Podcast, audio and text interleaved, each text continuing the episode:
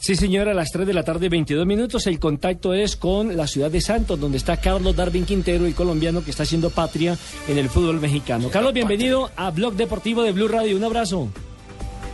Buenas tardes.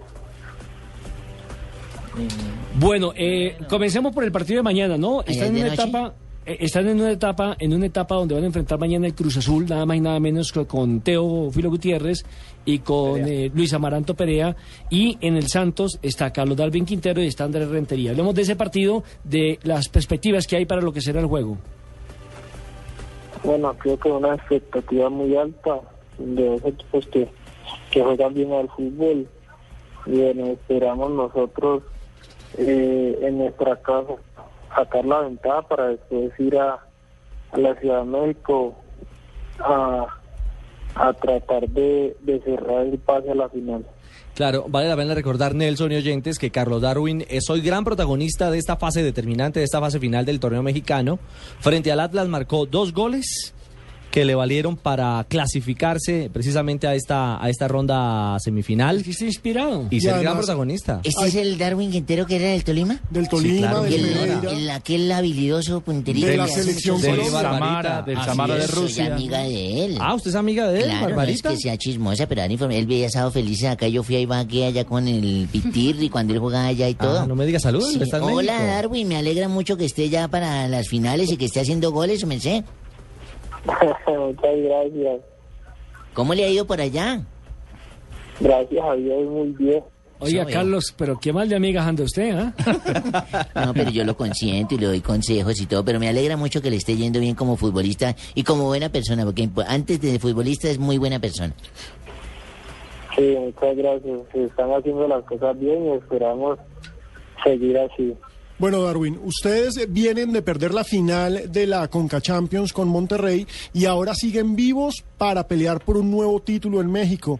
¿Cómo está esta serie frente a un Cruz Azul que viene en racha, que viene crecido y en el que pues también hay compañeros de selección y colombianos, ¿no?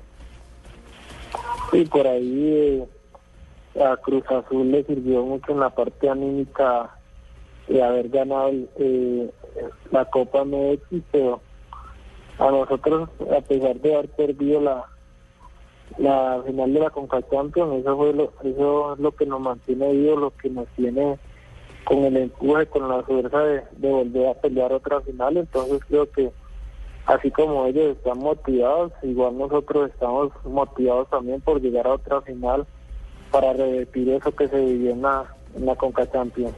Carlos, la llegada de, de Rentería le ha quitado espacio por ser algo eh, eh, habilidoso como usted en el último cuarto de cancha. ¿Prefiere jugar un poco más retrasado, llegando con sorpresa y también surtiendo balones o prefiere hacerlo al lado de él adelante? No, para nada, creo que, que son caracter- características diferentes y, y en contrario a que lo vea como, como un rival de que me pueda quitar el puesto, de tratar de ayudarlo, de, de, que se sienta muy cómodo en el equipo, de que se sienta bien acá y es parte del fútbol.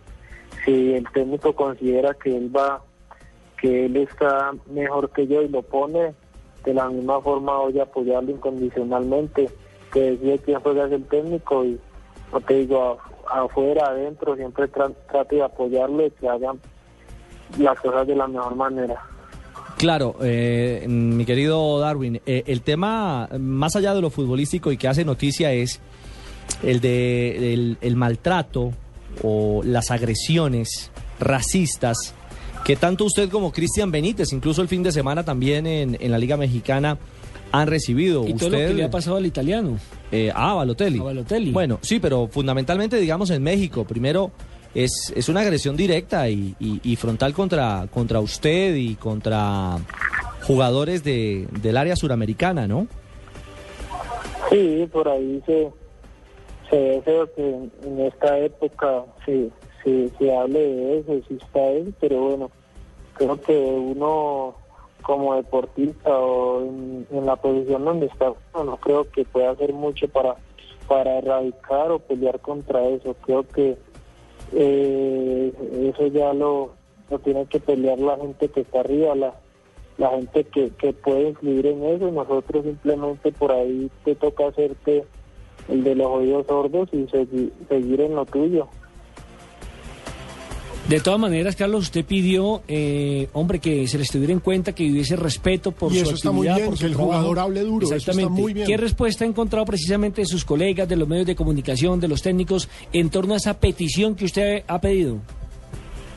No, no, no, no ha sido muy fuerte, como te digo, ya a uno, como jugador no puede hacer nada al respecto, uno siempre quiere que, que sea parejo, eh, como les digo, ahí en, esa, en la posición esa donde uno está siempre quedado a un campo real, está expuesto a eso, entonces si, si no lo erradican, lo, erradican los que pueden, los que tienen como poder erradicarlo, eh, ahí que, que puede hacer uno nada.